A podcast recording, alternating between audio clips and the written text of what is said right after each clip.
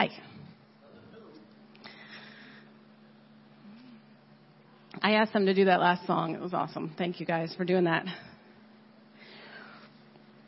Well, this message, in a way, will be a continuation of where Greg left off last week. Uh, I was amazed as I was listening to him last week how it was such a segue into today. And um, much of what I want to share, we've talked about a lot in pieces, but I hope to kind of bring it all together in one gelled understanding. Uh, and it is, it is in a way a prophetic message. This is a foretelling of what is coming.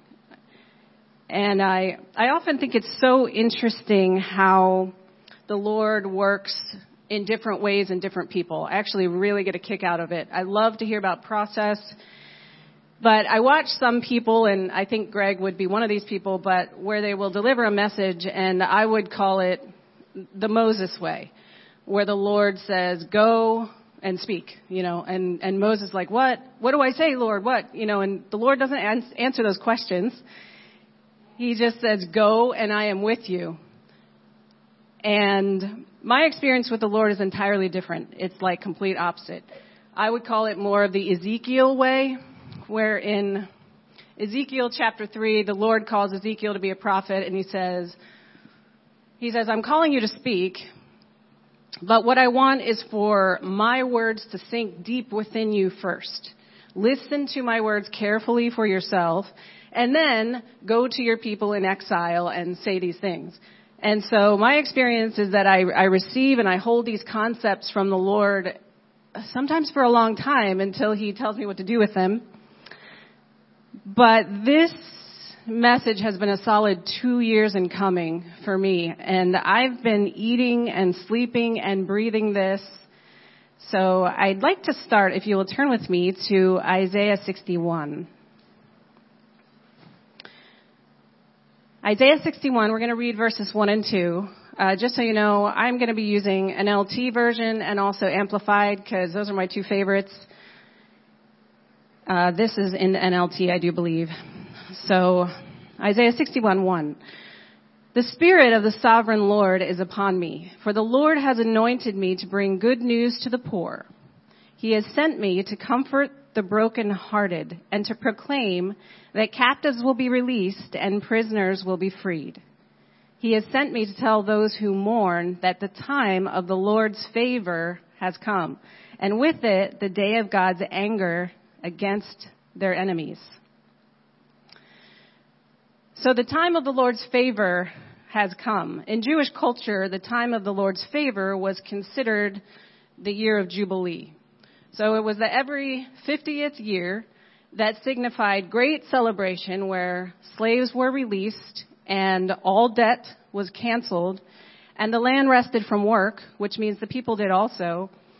And all of the land parcels were returned back to their original family owners. And it was just a great, a great time of rest and freedom and joy, and everyone looked forward to it because in someone's lifetime, they may only have one year of Jubilee, or if they happen to be young, they might be able to experience two of them. But the interesting thing about what I want to bring out today is that during the year of Jubilee, if a, if a piece of land had changed hands several times, meaning it was bought and sold and bought and sold all over the course of 50 years, the Jubilee year didn't just void one transaction back. It voided every transaction all the way back to the beginning, and that piece of land was returned back to the original family. As if none of those transactions had ever happened. Okay? The Jubilee, though, ultimately was a representation of Jesus. And what Jesus would accomplish on the cross to release the world from slavery, to release the world from the debt of sin, to bring the great joy of redemption, and to bring the true rest of God, and, and signified the land of the earth being returned to its original owners. Okay? So the time of the Lord's favor was like this year long prophetic metaphor for the time of the earth being returned into the hands of the true people of God. right? Because Jesus bought back the rights on the cross with his blood. But the people of God have not re- received the earth back, not in a physical guardianship way of the earth yet, right?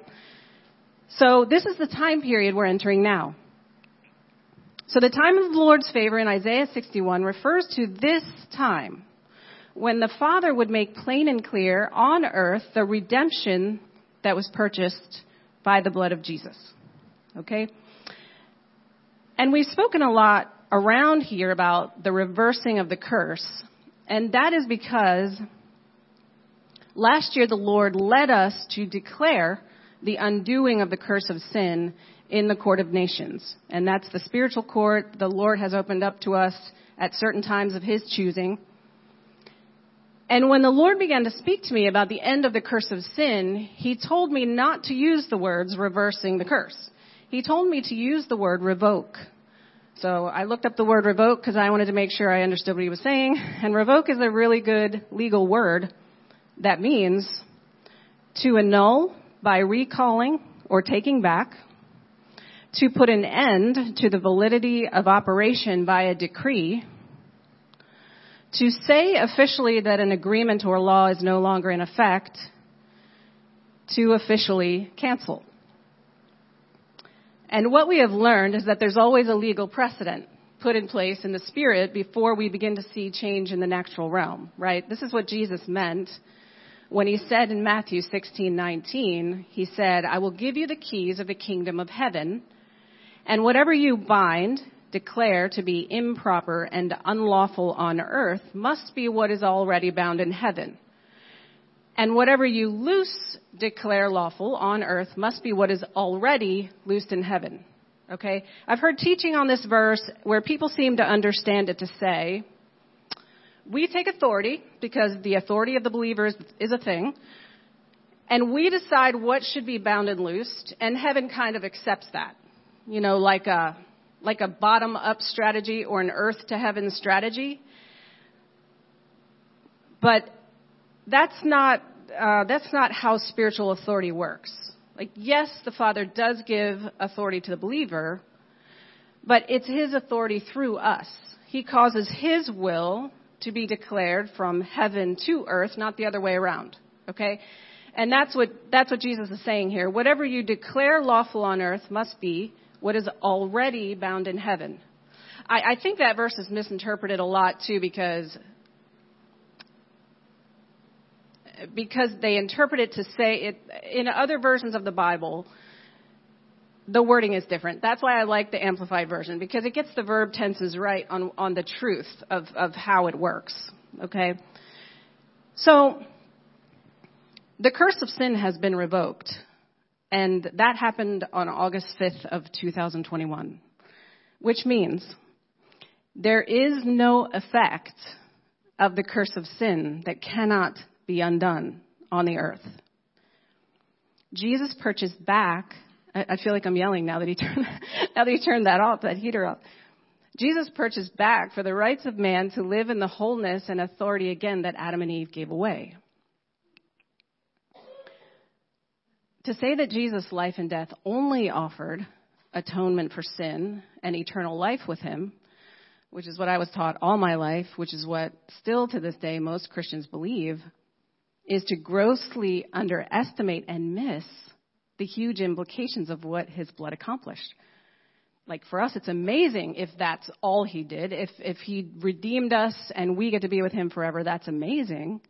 But that view of only believing those are the things that Jesus' blood accomplished, it, it would assume that there are many things about the curse of sin that are just still too powerful to be overcome. Like physical death is always final and decay is always inevitable. And men are always going to rule over women, so there will never be, you know, proper equality the way the Lord designed it. And pain in childbirth is always going to be a thing, and it's, we're always going to have to work hard for low reward. Like if we believe those things are not changeable on earth, then we really don't think very highly of the blood of Jesus. So this is something we all know, but when sin entered the world, a massive wall of separation and disconnection entered that disconnected us from the Father. And we weren't designed to live in the disconnection that followed. One night a couple years ago, I was asleep and things happened in my sleep. I, I woke up in the middle of the night to the Lord and giving me this resounding sentence. And it was loud. And it was this. True suffering is lack of the Lord with no way to gain him. And I had to think about that for quite some time. True suffering is lack of the Lord with no way to gain him. We think of all the aspects of human suffering, and some are so awful and so severe, but the truest, deepest form of suffering is separation from the Father. And though, yes, we are able to know him through the blood of Jesus and by the power of his Spirit, in many ways we've still been separated from him because we haven't yet experienced the fullness that was lost at the curse of sin. Our experience has st- been still limited in some ways. So separation from God is true exile, which is true suffering. There is no deeper form of suffering. And this is where even the deepest form of grief comes from whether people, most people consciously don't understand this, but it's, it's the deepest reason for grief. Okay? The definition of exile is when a person is living in forced absence from one's country or home. It's, it's to be banished from one's home. And all this time, man has lived in a type of exile that we don't recognize. And we don't recognize it because we've not yet known the full measure in experience on earth of what our connection to the Father was supposed to be. But that's about to change. See, we were created to be His home, His dwelling place on earth. The connection of the natural realm and the spirit realm before sin was seamless. Man fully able to live in both at the same time. As the habitation of God. And this goes beyond what we have experienced so far with, yes, of course, we have the indwelling of the Holy Spirit, and we're sealed by Him, and He is always with us. But I'm speaking of an existence that Adam and Eve had with the Father before sin. We have not yet experienced that. So the curse has been revoked, and restoration of all that is beginning. I'd love for you to turn with me to Romans 8, if you could. And I know, Romans 8 again. Seems like it's always Romans 8 lately. And we're going to start reading in verse 14. For all who are led by the Spirit of God are sons of God. For the spirit which you have now received is not a spirit of slavery to put you once more in bondage to fear, but you have received the spirit of adoption, the spirit producing sonship, in the bliss of which we cry, Abba, Father.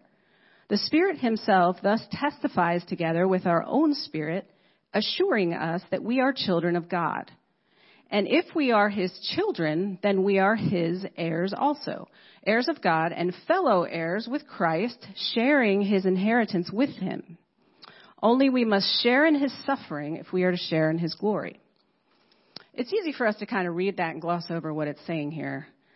Like we easily accept the idea that we are joint heirs with Jesus when it comes to thinking about salvation, right? But do we really believe that God has given us the same inheritance as he has given Jesus. Like, it's, it's one thing to know that in your head, it's a whole other thing to get the revelation in your heart of the position of an heir. Years ago, this was a hard concept for me to grasp. At first, I, I just felt like it was offensive to have the audacity for us to think, think of ourselves as a brother or sister in relation to Jesus. Like it just felt blasphemous in a way. Until, until my paradigm had to change and I had to align with what the Lord has offered us in paradigm. And there were several passages of scripture I wrestled with. One was later on in Romans 8 where it addresses this and there's another in Hebrews 10, um, Hebrews 2:10.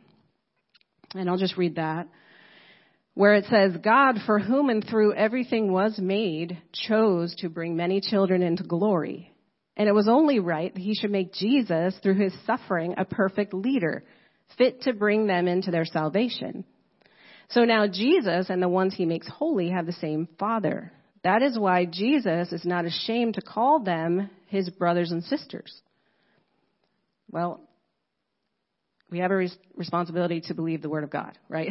So if Jesus is not ashamed to call us brothers and sisters, then we work against him to not believe that that is our position. And maybe no, none of you have ever struggled with this. I'm just telling you my early struggle.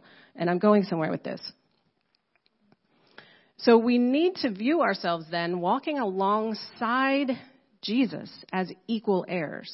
The equal heirs he says we are. Now understand, I'm not talking about identity. Okay, forever Jesus is the King of Kings and we are just only humans.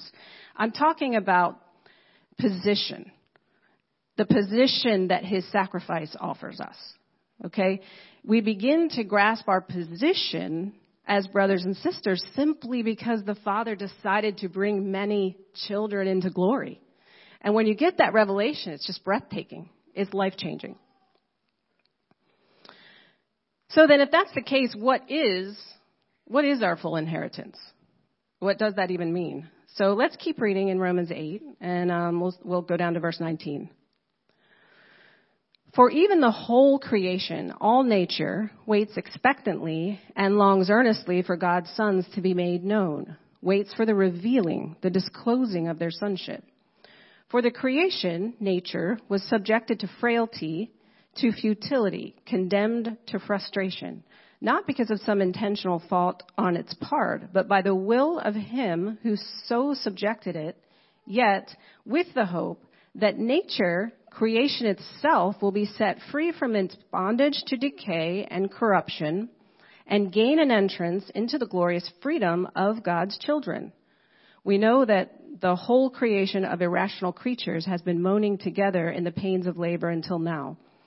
And not only the creation, but we ourselves too, who have and enjoy the first fruits of the Holy Spirit, a foretaste of the blissful things to come groan inwardly as we wait for the redemption of our bodies from sensuality and the grave, which will reveal our adoption, our manifestation of as God's sons. So first I want to concentrate on verse 23. We who have and enjoy the first fruits of the Holy Spirit, a foretaste of the blissful things to come. The first fruits in Jewish culture were the first agricultural produce of a season. They were the portion that the people offered to God in, in faith that the rest of the harvest that they still needed to harvest and they still needed to live on would come. And that bulk of the crop was still coming. So he uses the word first fruits here as a symbol of the foretaste he was experiencing of the Holy Spirit the definition of the word foretaste is like a like a preview of something okay? A suggestion of something that lies ahead. A partial experience of something forthcoming. So what paul is saying here is that he knew he was walking in the first fruits. A foretaste a preview measure of the holy spirit. And think about it like this is paul we're talking about. Paul who healed people everywhere he went who healed all of the people on the island of Malta, who had powerful revelation. He wrote much of the New Testament. He knew he only lived in a preview measure of the Holy Spirit, and he was looking for something much bigger. So notice here in Romans 8, there are three things tied together. Three things linked together. Creation will be set free from bondage an increased measure of the Holy Spirit, and the third one is the redemption of our bodies. Okay? These are linked together in this passage as what will happen all at the same time. This future day when it's time for the revealing of the children of God. And notice something he doesn't say here. Okay, this is a big deal. He does not say anything here about dying first. I'm amazed at how Christianity, and it's, it's really because of unbelief, has assumed and taught for years and years that all these things won't happen until after we die. if this is for after we die, why would creation be looking forward to the revealing of the children of God on the earth? Like it would be unnecessary at that point, right? Clearly, if we're dead from this life and in heaven, it would be obvious we were his children, and the earth wouldn't see the revealing of the sons of God. When everything is pushed good, everything good in the Bible is pushed into the afterlife, that's where we get this escapism mentality, you know, where people are like, oh, we just gotta, we just gotta hang on till we get to heaven where it will finally be better. And this idea is so toxic because first it makes, it absolves people of responsibility here on the earth. But maybe even worse than that, it causes them to think favorably about death. Like death, the biggest enemy of the Lord. And what, it's one of the enormous reasons Jesus came to earth was to destroy death. So to welcome death is to welcome the thing that Jesus came to destroy. I don't know how things got so backwards. But the first one being creation, we've said this before, we've talked about it before, but creation is being set free from bondage to decay, and we will see increased natural phenomenon on the earth because of that. I can only imagine the process of decay that began in perfection and went to decay after the curse of sin was rough. And I can only imagine the flood, the great flood, being extremely violent and rough. I mean, we just watched a video the other night of what a storm surge from the hurricane, a 10 foot storm surge can do in one day from one hurricane. And you're talking about the water covered the highest mountain peak for months. Like, how rough was that? So I can only assume that the return of the earth to what it was supposed to be could be rough. The Lord told me that the earth would return to its original design state. I do not know what all that means. He only made a couple statements to us about this. He told us that the earth will be healed in ways we didn't know it was sick. And then he told us that originally every season like we experience the four seasons here. Not everyone on the earth experiences them quite like we do here. But he said that every season originally produced something good. And no season produced death as part of its creation. So Paul knew that this time would come. He knew what Jesus gave his life to accomplish. But for years and years, no one saw what Paul described here. So they just stopped looking for it, or they assumed Paul must have meant something else. And all people could see was death. All people could see was decay and entropy. So they stopped believing and looking forward to it. And then after that, more scholars came along and scientists like Isaac Newton came along and he brought forth these laws of thermodynamics, right? And they're all about heat transfer and entropy. And the Lord said to me that these laws of thermodynamics came into being at the curse of sin. They were never his original plan. They were his concession for a time. Like you understand, all Isaac Newton did was, was experiment and observe the condition of heat and energy tra- transfer and just declared its condition. Like this is the condition. Heat dissipates, which leads to entropy, which always increases. He wasn't wrong. He was just saying the same thing in essence that Paul was saying 1600 years earlier when he was saying all creation is groaning under the weight of sin. It's just that how scientists said it made it science and how Paul said it made it led by the Holy Spirit, but it's the same thing. You understand God created science right? Like it's not God fits into science somehow. Like God can upend and override man's definition of science whenever he wants to. And I think we're about to see that. And my point is that the paradigm of, of, our, of creation being under decay and corruption became one of the things that mankind and even Christianity just believes is impossible to change. And that became what is taught, even though nothing in this chapter is talking about us leaving the earth or dying. All right, let's move on. Creation. And second thing is an increased measure of the Holy Spirit.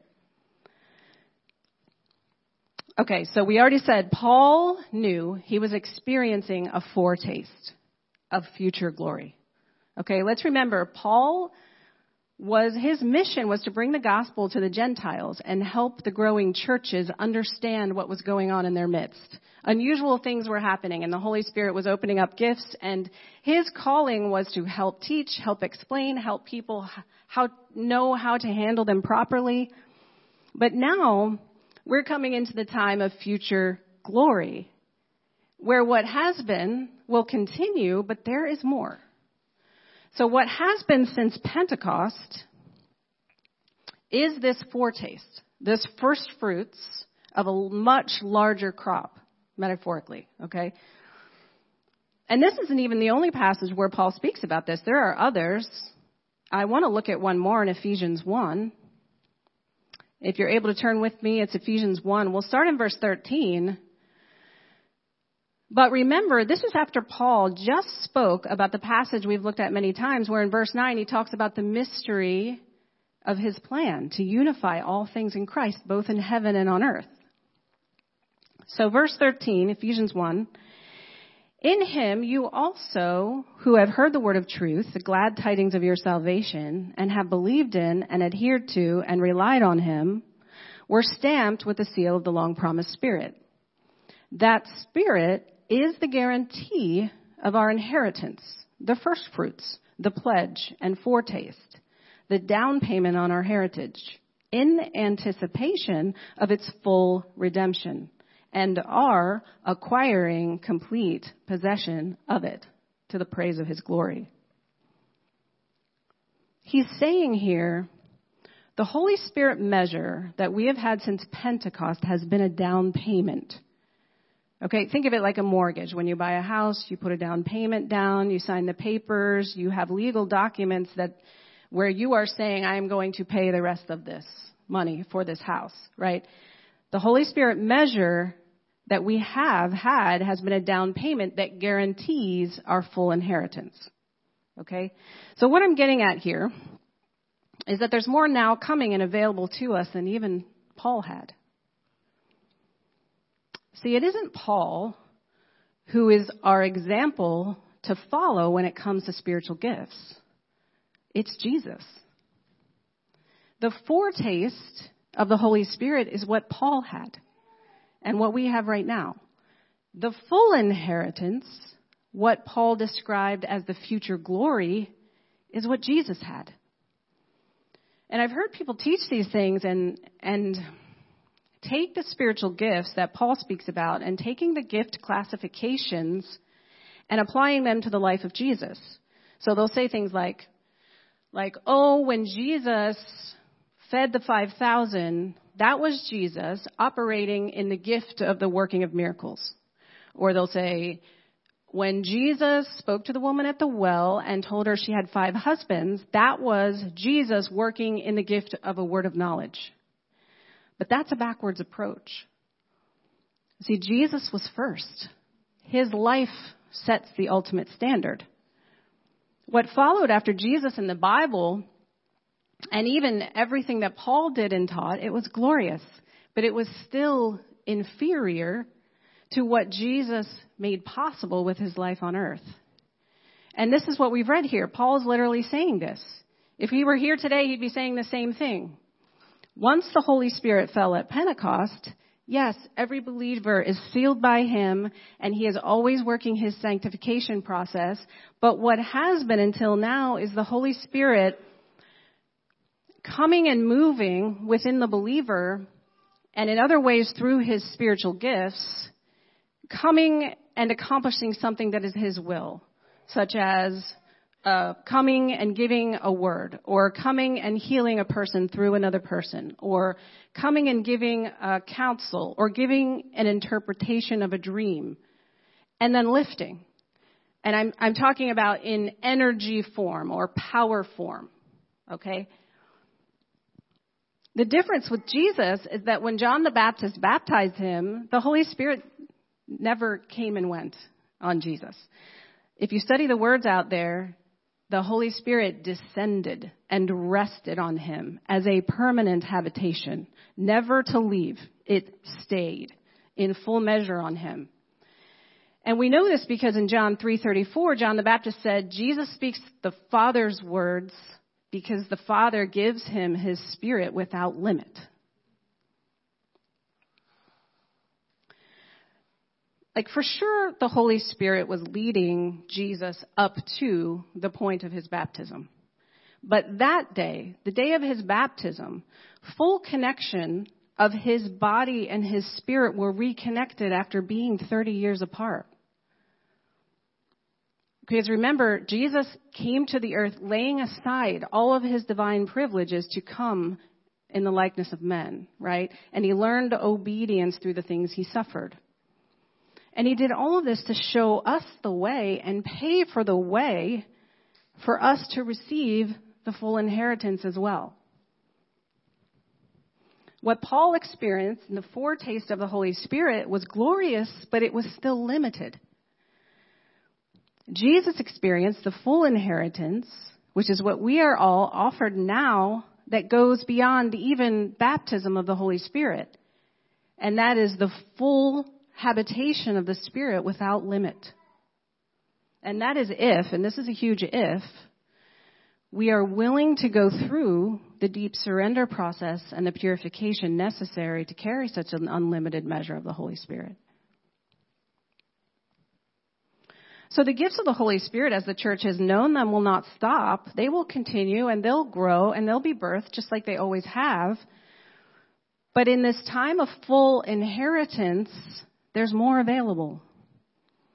The Lord uses an analogy with me sometimes of a feast and it's it's because I love this verse in Revelation 3:20 where it says, "I stand at the door and knock, and if anyone listens and heeds my voice and opens the door, I will come into him and eat with him, and he will eat with me." And I was thinking about that one day, and I was thinking about this foretaste that Paul experienced, and the Lord just clearly spoke to me, and He said, "It's been only hors d'oeuvres this whole time." The main course hasn't even started yet. And I just started laughing. I, I don't know what it's going to look like, but I know that this is how we will do the greater works. Because how else could we do them? Without the same unlimited measure of the Holy Spirit. I'll give you a glimpse into my personal wrestling with this. Um, some of you may not understand the statement when I say it, but I know that it says in Paul, uh, Paul said in 1 Corinthians 12 to earnestly desire the spiritual gifts, right? But I just personally never did. And I earnestly desire the Lord, but specific spiritual gifts not so much. And I'll try to explain why. I was, I had a weird experience a few months ago. I was talking with a man and it's not anyone associated with our ministry, but I was speaking in a conversation with a man and he was talking about how the Lord was using him so powerfully in his spiritual gifts and how he was able to encourage people and and uh, it was really amazing because the Lord is really using him powerfully. But at, as I'm talking with him, I have I have two different huge reactions going on in my spirit, and on one hand, I was so drawn to what he was saying, and I wanted to hear all of it. But on the other hand, I was like, I had this aversion, like I didn't want what he want, what he had. And I really, I was troubled by it. I had to go home and I had to sit with the Lord. I, sometimes I have really strong discernment in, in the moment though, I can't quite articulate what's going on inside me. So I needed to spend some time with the Lord so he could define for me what was going on. And I was troubled until he showed me that I was drawn to the Holy Spirit in him, but at the same time I was adverse to it because it was still a representation of the best of the inferior. And even what was so amazing to hear this man talk about his experiences, it's so small compared to what's coming. It's like the top level of what has been so far. So I was drawn to it, but my spirit was rejecting it because the Lord didn't want me to settle for the thought of appetizers. He's opening up something in this time that goes beyond gift classifications. See, a person can be so satiated by really good hors d'oeuvres, that you don't hunger for the main course. The level of the habitation of the Holy Spirit that Jesus walked in far surpassed all that. He healed all who came to him. He healed by simply being in a place and wearing a garment that had a hem that could be touched. Sometimes miracles happened and he neither touched the person nor prayed anything nor even said anything. That happened with the man with the withered hand in the synagogue when Jesus just said to the man, hold up your hand, and instantly it was healed. His very first miracle didn't involve any recorded prayer. All he did was give instructions to the attendants, fill the pots up with water. There was no begging, there was no pleading. It was just only him doing what the Father was doing and saying what the Father was saying. Where it was just finally time for the miracles to come forth because it was finally time for him to live in the outpouring of the faith that had already been built with his Father. Jesus is, a, is an example of continuous flow of the Spirit with no end and no lack. He was the conduit and the solution for every problem. And he offered continuously that which seemed too good to be true. It defied belief because people then and people still now don't really know how good God really is. And that's what he meant when he said, He who believes in me, out of his innermost being shall flow rivers of living water. And this is the example of Jesus. And we are his joint heirs, prepared for a time of walking in our full inheritance. All right, the third thing tied together in Romans 8 we have creation, we have the increase of the Holy Spirit, and we have the redemption of our bodies. Okay, let's look again at verse 23. Uh, Romans 8:23. Not only creation, but we ourselves too, who enjoy the first fruits of the Holy Spirit, groan inwardly as we wait for the redemption of our bodies from sensuality and the grave, which will reveal our adoption, our manifestation as God's sons. Okay, Paul wasn't talking here about merely the healing of the body. Okay, the Lord's power flowed so powerfully through Paul that bodily healing was a normal occurrence for him to see every day. Okay, he's talking about the complete redemption of the body.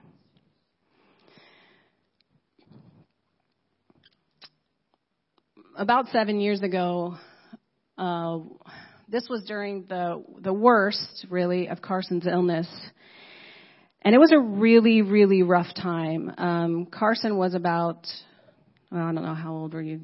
Anyway, he was about 15 at this point. He had been sick for about three years, and he was living. It's hard to explain, but he was living in a constantly dying state, a constant state of starvation basically, because his body could not assimilate anything. And that's in America. You know, that's with the greatest doctors on the case. That's with plenty of food around. And he was in ex- excruciating pain all the time. And my own anguish was quite heavy at that time. And one day I was in the car by myself. I think I had to, I left the house so seldom in those days, but I left the house and I I was praying. Now, I believed for Carson's healing from the beginning because the Lord told me he would not always be sick. But that's a difficult promise to hold on to when your child is literally dying every day, you know. And so I'm in the car and I'm letting myself for 30 seconds just think about what it might be like when Carson was healed. It was like I just let myself, which I, I didn't do much. I just let myself think about it. And the Lord said to me, it will be like it never even happened. And all I could think of was those ServPro commercials, you know, that you see on TV where people's basements get flooded. because that's their slogan. You, the basement gets flooded and ServPro comes in and makes everything back, you know, better, back to normal, redoes the drywall, the carpet, whatever. And their slogan is something like that. It's like, like it never even happened, you know, so that's very appealing when you have something terrible happen in your house. And then a couple years ago, the Lord began to speak to me about what is coming. And I had a dream. And it was a pretty quick dream. But he gave me a dream about Carson and Cole. And, and they're twins, just for those of you who don't know. But when when Carson became sick, he was about that 12-year-old middle school age, and there were other health issues that have affected Cole as well. But in my dream, the boys were back to that 12-year-old middle school age, and I was trying to take them somewhere fun. I was trying to take them to an amusement park or something, but real fast, we discovered this wasn't going to be possible. They were struggling. They were very frail. Both of them were very, uh, they just were weak and sick and couldn't walk. And so just out of great sadness, we decided to go home. Just pack it up and go home. It's not going to work. And so I'm in a parking garage and I'm putting gear into the back of the car and the two boys walked out of my view for about two minutes. When they came back around, they were adults and they were strong and tall. They were over six feet tall. They were laughing and they were hugging each other and they were just thriving, you know. And I woke up. And as I woke up, the Lord said to me something. He said, I'm not going to heal them simply back to where they were before they were sick. I'm going to heal them all the way back to their original DNA, what I planned for them to be from the beginning of time. Yeah. So, so I'm just crazy enough to believe the Lord when He says things to me. And we've had some fun with that. Um, we've been discussing for the last couple of years what it will be like when they're tall and brawny and when Cole and Jenna got engaged, I remember saying to her, you know, I know you love Cole, but I hope you're not too attached to his current physique because it's going to change, you know. And Cole was laughing last week too, just because he he was expressing a concern that when this happens, Lucas might not recognize him at first. So we've had a good time with this, but this was the beginning of this understanding he began to unfold. And there's still gaps in my understanding. I'm not going to pretend I know everything about this. But what I do know is what he's told me there are two types of healing coming. One is where the Lord freely gives full healing to a person for every need of their physical body. Okay? Organs, joints, muscles, every system being restored to perfect harmony. Disease process gone and the body restored in every way. And for most of us, that's an amazing thought and an amazing promise.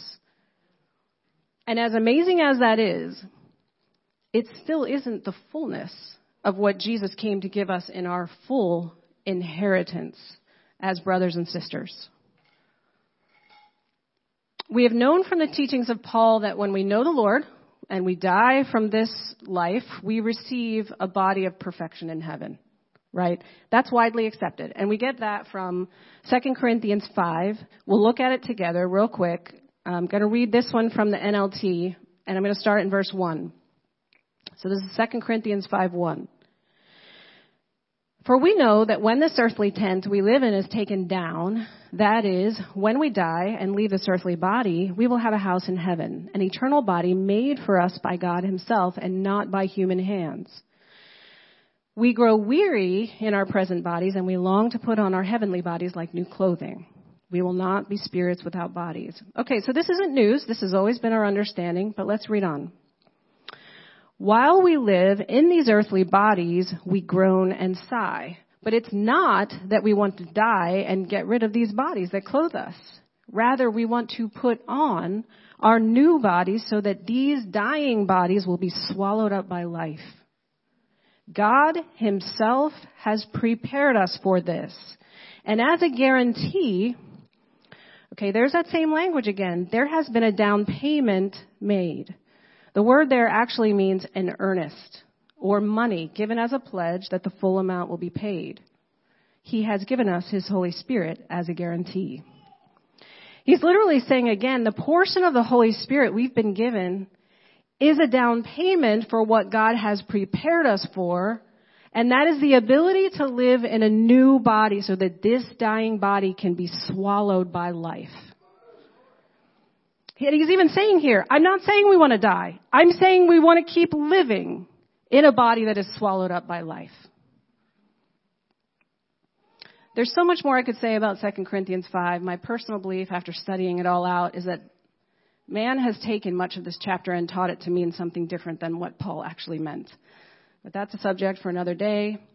But Paul knew by revelation that the time of the full inheritance on the earth was coming, even if he wouldn't see it in his own lifetime. And this is what is coming. This is what the Father's plan always was. This is what he's making available to us in our adoption. So full healing of the body will be available to all who have faith to believe, just like Jesus healed everyone who came to him. But beyond physical healing, what will be available is everything his blood paid for us to have, the perfect mind, body, and spirit connection that Adam and Eve had, where he was their dwelling place. The Lord told me it will be every person's choice. And here's where I want to look at Romans 8 again one more time at verse 17, where it says, And since we are his children, we are his heirs. In fact, together with Christ, we are heirs of God's glory. But if we are to share in his glory, we must also share in his suffering. This option of becoming the habitation of God and receiving a body of perfection on earth will be a choice that every person has. Whether they've already been on this path or they're willing to enter into the deep surrender process required to share in his suffering so that we can also share in his glory as a full heir. In the two kinds of healing, one, one kind of healing will evict the enemy and bring healing to the physical body as if the affliction was never there. Okay, this is part of the first fruits option. This is the part of the option we, we're living in now. The other kind of healing is an invitation into the preparation that Jesus endured that will take a person into full wholeness and restoration as if the curse of sin never occurred. It's allowing Jesus to extract every stronghold and hindrance as we surrender and we believe. It's the complete undoing of every enemy work inside of a person. It's giving him unlimited faith and giving him unlimited surrender and being willing to live in perpetual purity. Because the Lord, the Lord's blood covered us to be able to live in that purity okay? I'm two thirds of the way through writing a book on the pathway for a person to become ready for the habitation of God and what, what following the example of Jesus really looks like. But he wants everyone to choose this path. He never wanted anybody to leave it in the first place. The trajectory of mankind that went so wrong in the first place began with a single choice of a person taking their eyes off of the Creator and putting them on a different way. The return for each person is to take their eyes off of every different way and refocus, laser focused on their creator for everything. And all of this was the Father's dream all along. And this time we're in now is the beginning of the return back to the beginning. And it includes everything. Weather, plants, animals, bodies, everything being healed and restored back to the Father's original plan. It's the time of the Lord's favor, and with it the day of God's vengeance upon his enemies. And everyone will see it who is willing to walk by faith and not by sight. And the reason faith is needed so much right now is because the greatest faith is always required by the ones who are called to go first once some of these things begin to be seen in the natural realm, it's much easier for someone to come along and see and then believe. It's much harder, though it's much more of a privilege, to be asked to endure in strong faith for the pioneering of something. And I said this before, I'm going to say it again because I, I really mean it. We are supposed to pick up where Jesus left off on the earth. Well, Jesus left off with his first recorded miracle. Uh, first, I'm sorry, he left off with his last recorded miracle being the raising of Lazarus he left off enjoying his disciples and teaching them and meeting with them often, many times on earth, in his glorified body. He left off having defeated soundly every enemy, including death itself. So, I'm closing here, but the, the time of the appetizers is ending, and the main course is beginning. The time of the first fruits is ending, and the time of the rest of the harvest is beginning. The time of the down payment is ending, and the time of the full inheritance is beginning. The time of the Spirit coming and lifting and the use of the gifts, that's not going to end. But the time of the presentation for the choice of the descending, resting Holy Spirit is beginning. And for his people, the end will always finish as he purposed it to from the beginning. And yes, we're going forward, but in a way, we're going back to Eden. We are returning from exile. I'm going to close this part in prayer, but I've asked if we could finish by playing a song. And uh, the lyrics will be on the screen so you can follow along. But this song came out a couple months ago, and I'm not sure the writers meant it to be associated with this theme, but to me it is. And I just wanted you to be able to hear it and we'll play the song and then Jeff can come up. So let's just pray. Lord, I commit all of this to you. I'm amazed at the great blessing and privilege of being alive in this time. To watch all of this come forth as you originally planned it. And I know I speak for many here, but I, I definitely speak for myself. Lord, use me to set the bar higher because the bar in Christianity has been too low for too long. And Lord, we want everything that your blood paid for us to have. So use us to establish a new higher bar. And we say yes, God, to whatever that looks like. In the name of Jesus. Amen.